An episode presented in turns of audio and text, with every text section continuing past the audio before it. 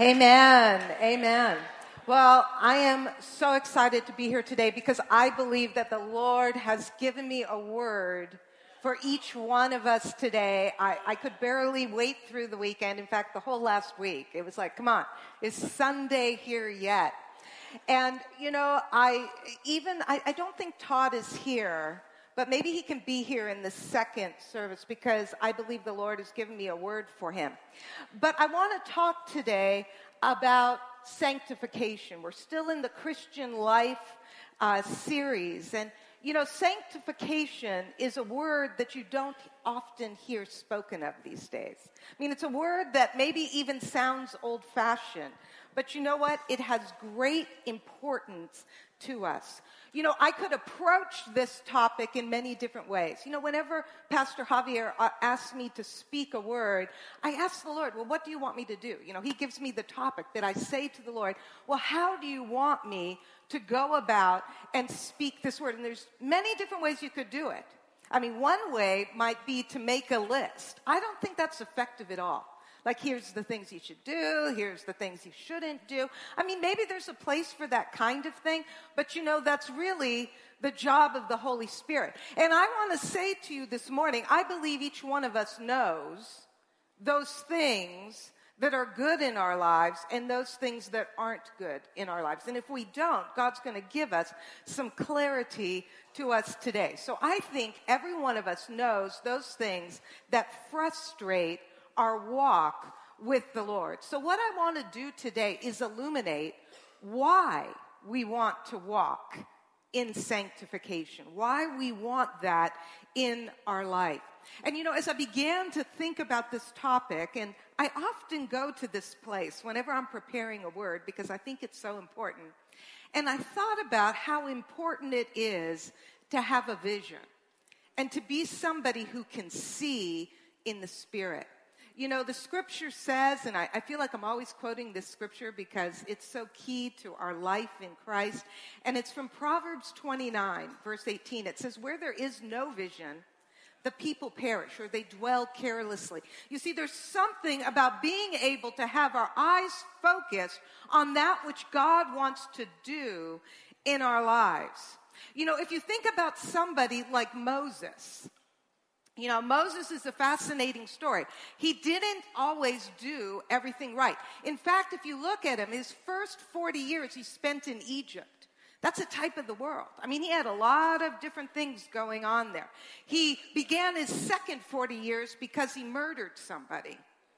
But you see, at the end of that 40 years, when he was 80, the scriptures are very clear about it. Sometimes we forget to look at the details. But it tells us that when he got to that point, there was a burning bush.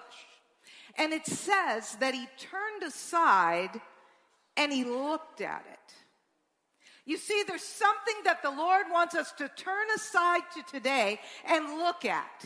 He wants to give us a vision of something that's going to change our life. And what's interesting is 40 years after that, when Moses died, the Lord spoke of Moses and he said, There's something very interesting about Moses. His eyesight never dimmed. You see, it's speaking about our spiritual eyesight.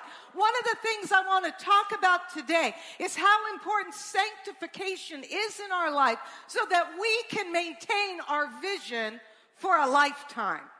So that we don't find ourselves like Eli, the high priest, who couldn't even recognize the voice of the Lord when the Lord was speaking to Samuel. But it says his eyesight had grown dim. So we want to be those who take hold and see. We want to be those who never lose our vision. And I believe the Lord is going to increase our vision today as we begin to understand about sanctification. Lord Jesus, I just pray that you would be with us this morning, oh God. Lord, that you would just saturate this place, Lord, with your presence, that you would give us understanding in your word. In Jesus' name, amen. First Thessalonians chapter 4 and verse 4, it says that every one of you should know how to possess his vessel or his body, his life, in sanctification and honor.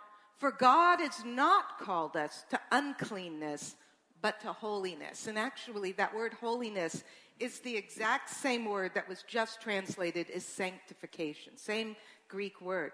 So we're called to possess or take ownership of our bodies in sanctification and honor. So we have to understand well, what is sanctification? Like I said, it's a word that you hardly even see spoken about, even though it's right there in the scriptures. Well, sanctification means purity or holiness. And so it says you have to possess your vessel in purity and holiness, and it says honor. Well, honor means to value or to esteem.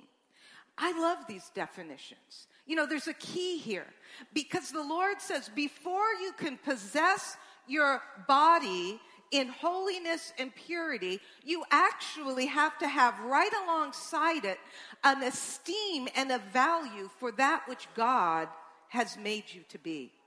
You know, I believe many times we find ourselves in certain circumstances and situations that we know maybe are not pleasing to the Lord because we're not really valuing who God has made us to be.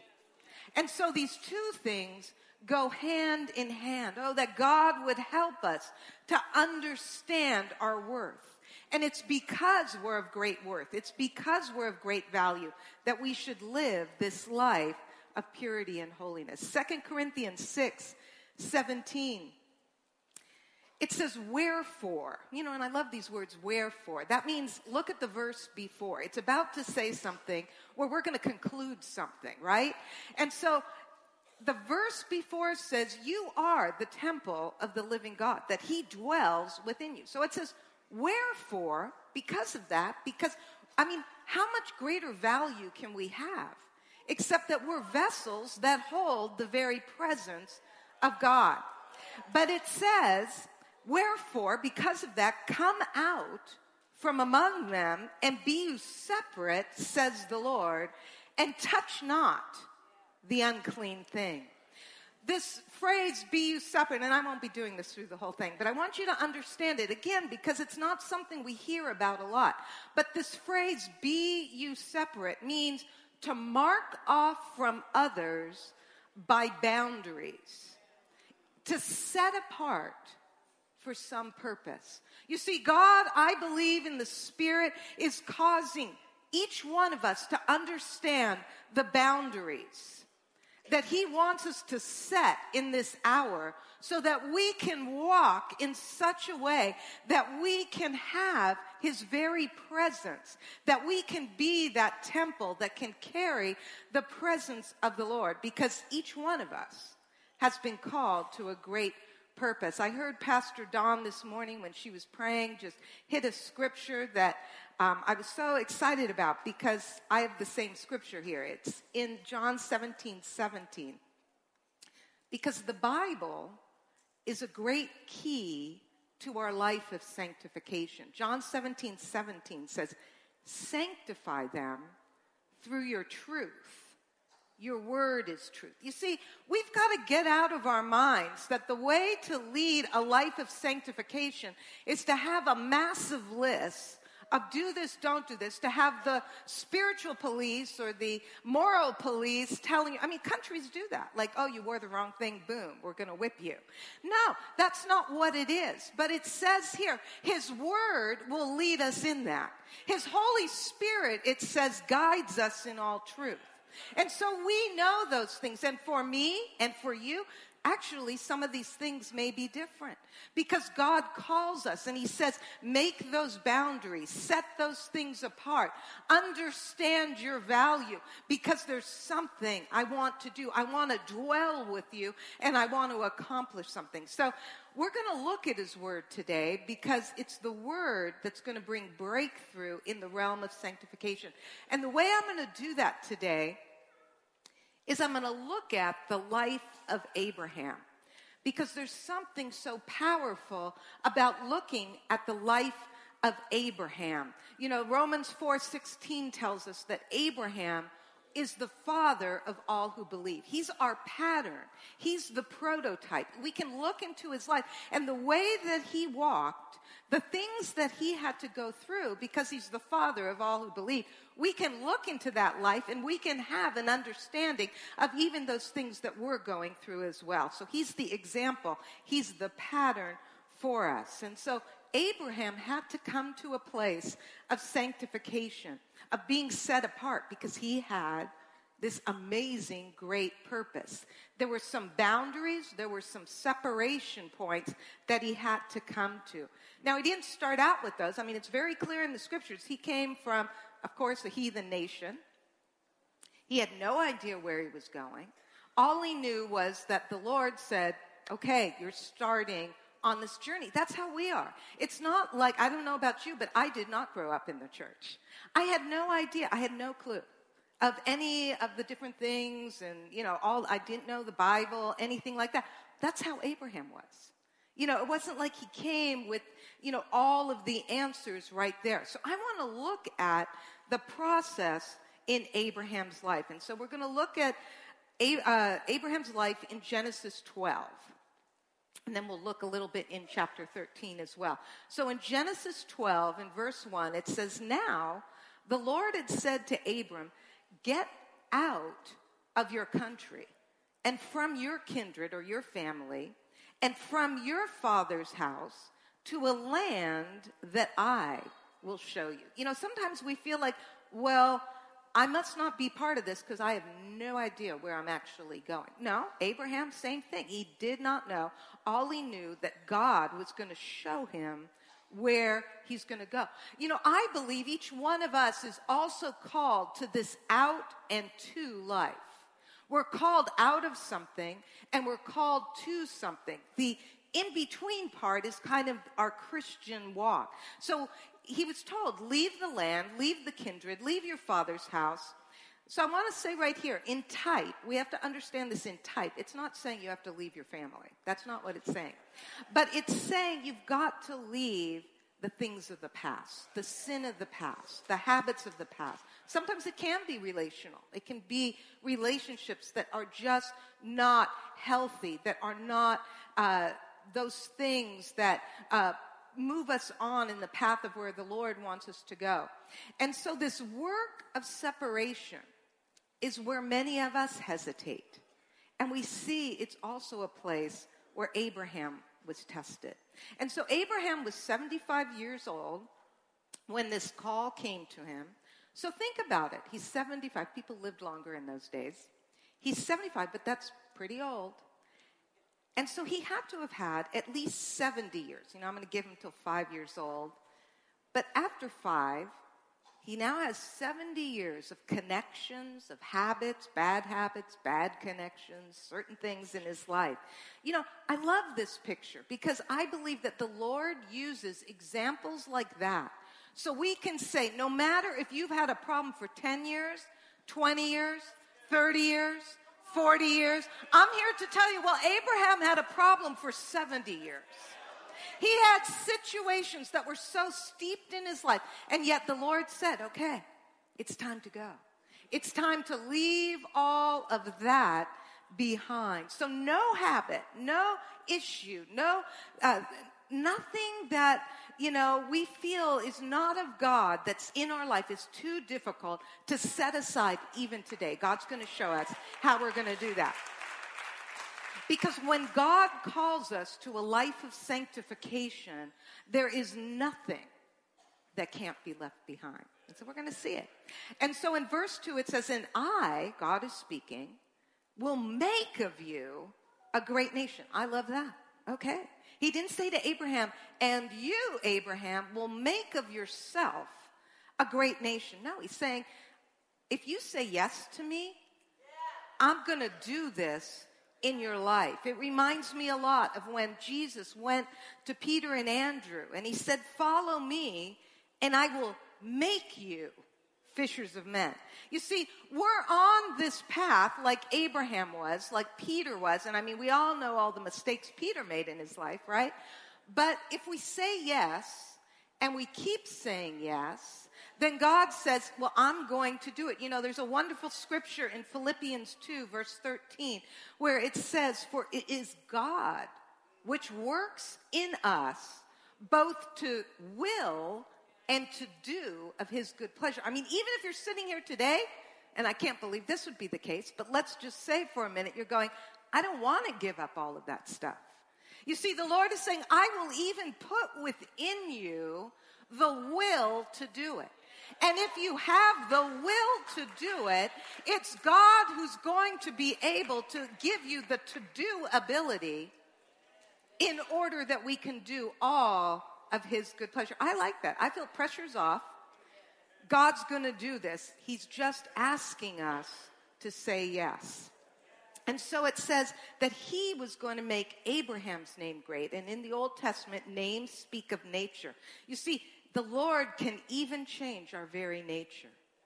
You know, the scripture in 2 Corinthians 5:17 it says, "Therefore, if any man, any man, any man be in Christ, he is a new creature.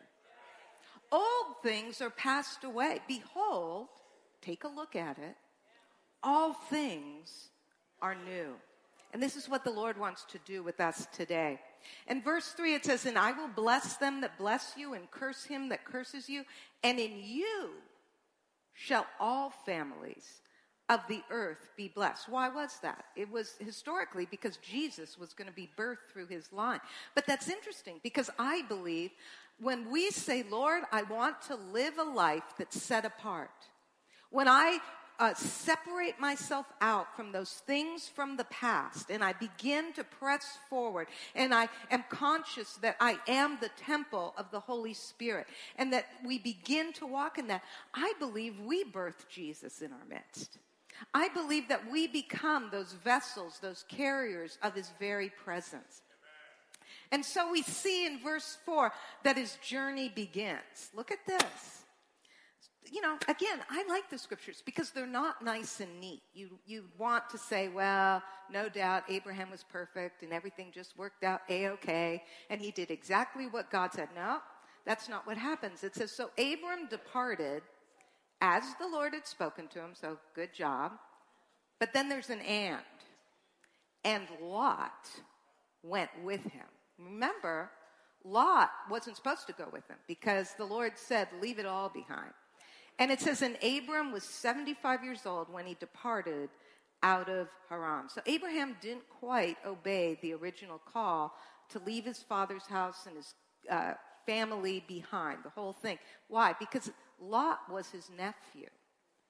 And so Lot was still with him. And again, this is not about families. Don't walk away from here saying, you know, Pastor Nina is saying, leave your family behind.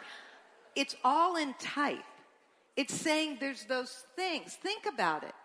Lot was his nephew, the son of a dead brother.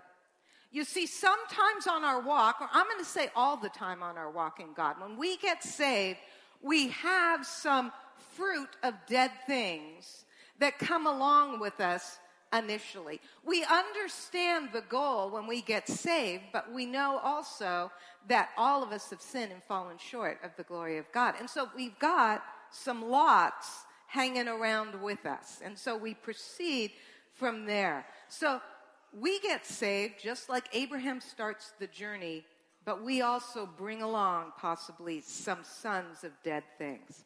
And so in verse 5 it says, And Abram took Sarah, his wife, and Lot, his brother's son, and all their substance that they had gathered, and the souls that they had gotten in Haran, and they went forth to go into the land of Canaan, that was the promised place, and into the land of Canaan they came, and Abram passed through the land to the place of Sichem, to the plain of Moreh. And the Canaanite was then in the land. The Canaanite, though the land of Canaan was the promised place, there were still enemy occupants there. And so the enemy occupant was in the place that Abraham is called to go. That's our life. God says, I have a place for you to go. But when we get there, it's not all easy and good. There's different things that are going along. And then we also bring along the lots with us. So it's kind of a recipe for some possible trouble. But it's interesting because he brings them to the plain of Moreh. And this word Moreh means teacher. You see, the Lord is so patient with us. And he teaches us as we walk along with him. And we come to a place, the good, the bad, and the ugly, and we learn from it all.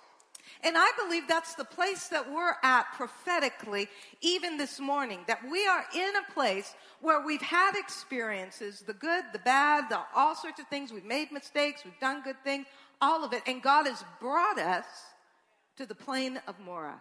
And he says, there's something I'm going to show you here. And so in verse 7, it says, And the Lord appeared to Abram and said, To your seed will I give this land. And there built he an altar to the Lord who appeared to him. Interesting. He didn't say, Abram, I'm just giving it to you. He's saying there's something inside of you that's going to possess this thing. I think that's the voice of the Lord to us today. He's saying there's something inside of you that's great. And you're going to have that greatness inherit that which I've promised to you. And so it says in verse 8 that he removed from there to a mountain on the east of Bethel, or Bethel, I'm used to the church, and pitched his tent, having Bethel on the west and Ai on the east. And there he built an altar to the Lord and called upon the name of the Lord. You see, he pitched a tent. Think about this. Because we need to pitch temporary dwellings. Because that which God did yesterday is not the same thing that he's going to do today.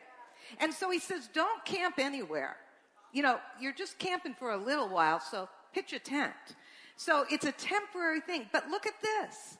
Not only do we need to understand that we're going to move on, that there's another place, look where he's located. He's between uh, Bethel, which means house of God, and Hai, which means a heap of ruins. I'm telling you, this is where our walk takes place you know, we're somewhere between there. We're either in the presence of God, we're in a heap of ruin, or we're somewhere in between, you know, getting close to the heap of ruin, not moving towards the house of God. You see, we've got to, and I love this, Abraham had to build an altar. You see, we've got to get it out of our minds that we're only going to do this thing when we kind of work on our own selves and we get clean and holy enough to, you know, maybe say, okay, now I'll do this. No, he's saying, wherever you are between Bethel and Hai, you're one step away from Hai. That's okay, build an altar because I'm going to do something in that place. And so it says in verse 9, it says, And Abram journeyed on, it says, going on still toward the south. You see, he didn't know where he was going, but he said, I'm going to keep on going. I don't know the end. It tells us in the book of Hebrews that he was looking for a city whose builder and maker was God. But he didn't exactly know what that was. Do we exactly know what that was? Is? No, not really. I mean, we've got the word, we're looking at that, but we've got to understand we're going on still. Wherever you're at, I don't want you to discount this because in your own spirit you say, I am in a heap of ruin. No. God's about to come in a powerful way. And Abram did this journey. He kept on going on. And today is the day where we're going to move on forward. And then in the next verses, we see something very unusual. You see, the Lord just doesn't haphazardly write the scriptures. There's a purpose for everything. Sometimes it can seem like, you know what? Is, is God just off track here? Like I thought we were talking about Abram's journey. And now all of a sudden there's this other weird little story that goes in. But no, We've got to understand this because this is exactly in the process of what he wants us to understand in terms of pressing into this life of being set apart. And so we see in these verses, the next verses, that Abram, there's a really weird thing, he denies that Sarah is his wife. This is such an important part of the story, and it holds such great revelation for us. It's part of us understanding our value and purpose. Remember that scripture that we read at the beginning. You've got to possess your vessel in sanctification and honor. You can't have the sanctification if you don't have the honor. And so Abram had to go through this. Why, Abram, did you bring the son of a dead thing with you? Why did you bring Lot with you? Well, we're going to find out here because there was a misunderstanding in his mind of who he even was. God wants to give us an understanding of who we really are. And so in Genesis 12, verse 10, it says, And there was a famine in the land, and Abram went down into Egypt to sojourn there, for the famine was grievous in the land. You see, God sends famines to test us. Why? Because it's in those seasons, I believe, that we begin to cry out for a fresh positioning. When everything is just going great, we're just happy as clams. But God says, well, if you could see what I could see, you shouldn't be as happy as a clam. So here comes the famine. They're vital to us. They're vital to us in stepping into a life of significance. The difficulties are the things that become the crucible that changes us. And it's the thing that begins to cause us to set boundaries. It's the thing that begins to cause us to know our purpose. And verse 11, and it came to pass when he was come near to enter into Egypt that he said to Sarah his wife, Behold now, I know that you're a fair woman or a good looking woman to look on. And this is really interesting because the promise was that they would have children, and the children that they would have would become a great nation, and actually the entire earth would be blessed by this.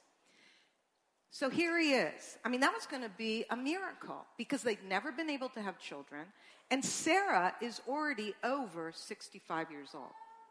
I mean, they were walking in miracle ground.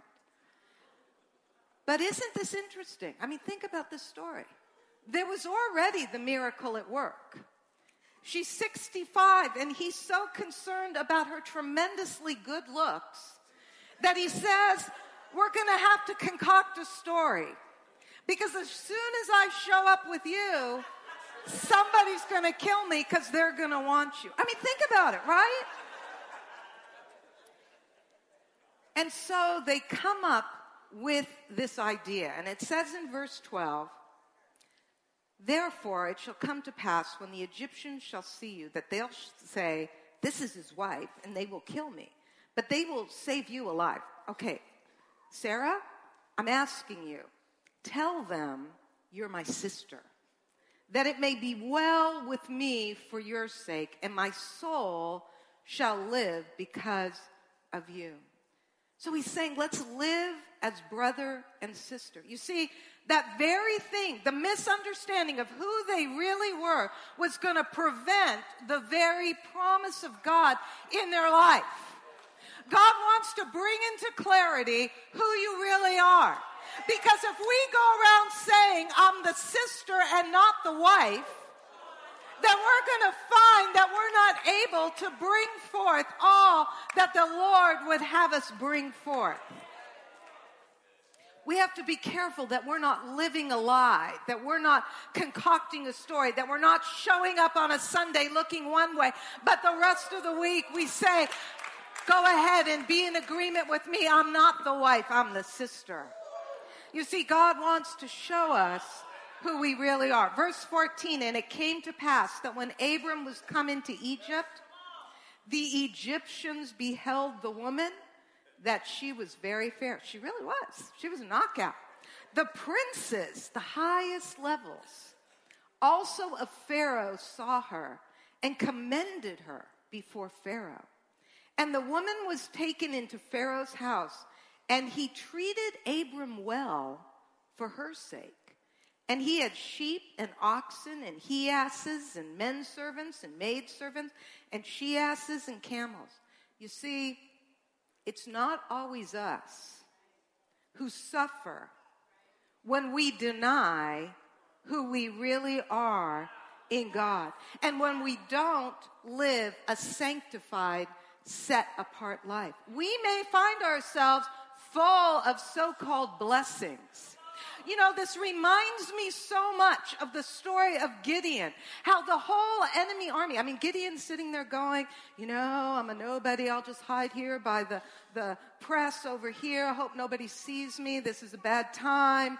But the Lord calls him, Oh, you mighty man of God. But then we discover later on in the story that the enemy is greatly afraid of them. I mean, if we could understand who we really are, that the enemy is afraid of us. But you see, the Canaanite is living in the land, kind of giving us certain hints. Go ahead, it could be dangerous for you to be who you really are. Go ahead and bring it down a notch. You're the sister and not the wife. You're the brother and not the husband. But God would have us to be who we are in this hour. It's part of the honor that goes with sanctification. It's part of understanding who we are. And so it's not us, maybe, who's suffering. And it says, verse 17, and the Lord plagued Pharaoh and his house with great plagues because of Sarah, Abram's wife. It's those around us who are suffering. And so we need to ask ourselves who's suffering? Because I'm not really who I'm supposed to be. Because I'm not walking to the fullness of the stature that God has called me to. And it says in Pharaoh, verse 18, and Pharaoh called Abram and said, What is this that you have done to me?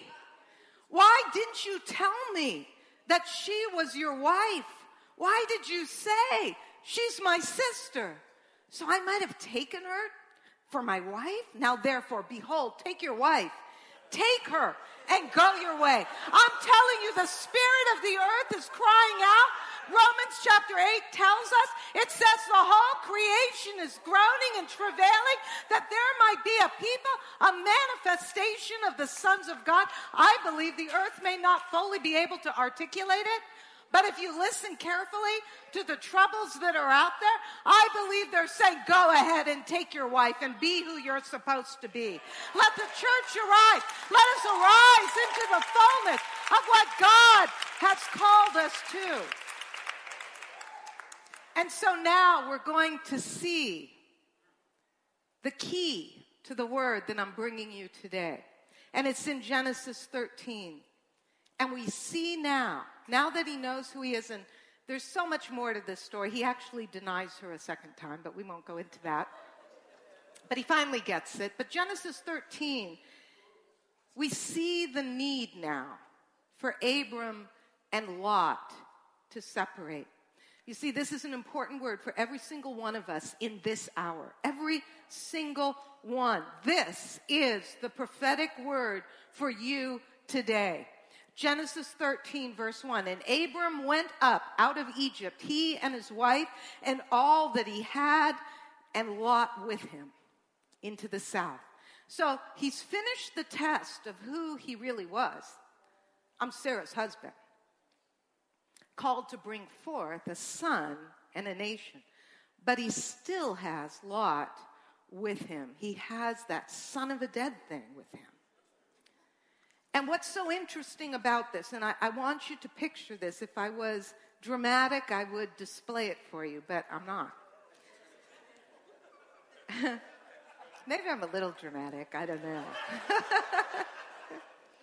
but the name Lot means a veil, like, you know, a veil that would cover. Actually, a better definition of the name Lot is a blindfold. And you know, I told Rick this morning, I said, I've got a name for this sermon. It's called Take Off the Blindfold. That there are things we bring along with us. We think they're friends of ours. We think they're things that we like to do. And it goes along with us being the sister or the brother instead of the wife or the husband. But we think these things are good. Oh, I'm really comfortable with Lot. Lot is really great. Lot is really good. But God is saying he's a blindfold. You don't see what I've called you to see when you've got Lot with you. If I had a blindfold, I'd put it on right now and I'd rip it off because you know what we've got to see in this hour? We've got to be like Moses in this hour. We've got to be people whose eyes do not dim in this hour. But he still got Lot. When we're not sanctified, when we are not set apart, when we've not fully set the boundaries, then we're suffering also from not being able to see fully and clearly. And verse 2 of chapter 13, it says, And Abram was very rich in cattle, in silver, and in gold. And he went on his journeys from the south, even to Bethel, to the place where his tent had been at the beginning, between Bethel and Hai. Again, between the house of God and the heap of ruins. You see, the Lord is calling us to go back to that place. And you know where that place is to deal with some things that we would begin to say, you know what, I can't proceed on to that city whose builder and maker is God until I go back and discover these things. And it says, Go back to the place of the altar which he had made there at the first. And there Abram called on the name of the Lord. And Lot also, which went with Abram, had flocks and herds and tents. You know, when we bring these son of dead things along with us, they multiply too. When we get saved, and we've still got some stuff with us, well, there's not much that God's done in our life yet, meaning there, there's not a lot of things occupying. We just know we believe in Jesus. But as we mature in the Lord, that which is of the Spirit begins to multiply. But when we've got Lot still in our life, he's multiplying too. And so we see that all of a sudden the Lord is saying, the land's not able to bear you both. You can no longer dwell together, for your substance is great, and you cannot dwell together. You see, there's no more room to sustain it. Do you sense that in the spirit? That that which God wants to do, the breakthrough that He wants to do in your life, it's that there's some other things that are occupying some place. And the Lord is saying, today is the day. Take off the blindfold. Get rid of the thing that has caused you not to see. And so it says, there was a strife. And I believe the Lord's going to show you what the lots are in your life. They're different for all of us. It can be the way we talk about things. It can be habits from our past. It, you know, it can be, you know, you know them all. And there was a strife between the herdmen of Abram's cattle and the herdmen of Lot's cattle. And the Canaanite and the Perizzite dwelled in the land. You see, both Abraham and Lot are within us. Both are multiplying, and the enemy is in the midst of that. He's using that multiplication until we get rid of the things associated with Lot. The Canaanite and the Perizzite is going to have a field day. So, in order to move on, there has to be that separation. There has to be the getting rid of the blindfold. And so we see in verse 8 that Abram said to Lot, let there be no strife, I pray you, between me and you, and between my herdmen and your herdmen. Is not the whole land before you? Separate yourself, I pray you, from me. If you'll take the left hand, then I will go to the right. Or if you depart to the right hand, then I'll go to the left. You see, whatever it takes to separate. Abram didn't give these rules of, well, you know, I'll get rid of that if everything works out the way I'd like to see it working out. He said, no. This thing is so important that I will do whatever it takes. Lot, what's it going to take to get out of my life? Well, if you get out now, you take that. That's fine. I'll take this. Oh no, you want this? That's fine. I'll take that. Because we have a faith, even if you think that there's no way you can get rid of certain things. I want you to know that God is coming today and He says, I will make of you a great nation. I will do it in your midst. And it says, Lot lifted up his eyes and he beheld all the plain of Jordan, that it was well watered everywhere before the Lord destroyed it. Sodom and Gomorrah, even as the garden of the Lord, like the land of Egypt, as you come to Zoar. You see, Lot was in total confusion. Confusion is part of our life with Lot. He couldn't even discern is this Egypt or is this the garden of the Lord? Because there's blindness. And it says in verse 11, it says, Then Lot chose him all the plain of Jordan, and Lot journeyed east and they separated themselves, the one from the other. Abram dwelled in the land of Canaan, and Lot dwelled in the cities of the plain. And he pitched his tent toward Sodom. But the men of Sodom were wicked and sinners before the Lord exceedingly. But now look at this. And the Lord said to Abram, I didn't write this, God did. After that, Lot was separated from him. Let me read that again. And the Lord said to Abram, after that Lot was separated from him, lift up now your eyes and look from the place where you are northward and southward and eastward and westward. Lift up now your eyes because fresh vision comes to us when we say, Lord, would you work this work in my life? Would you do the work of separation? Would you cause Lot to leave? Whatever the cost. Whatever the cost. Because, Lord, I want the blindfold gone in this hour so that I can be as a Moses whose eyes do not grow dim. I don't want anything masking what I can see into spiritual places. For the Lord said to Abram, For all the land which you see, you've got to be able to see, to you will I give it, and to you and to your seed forever.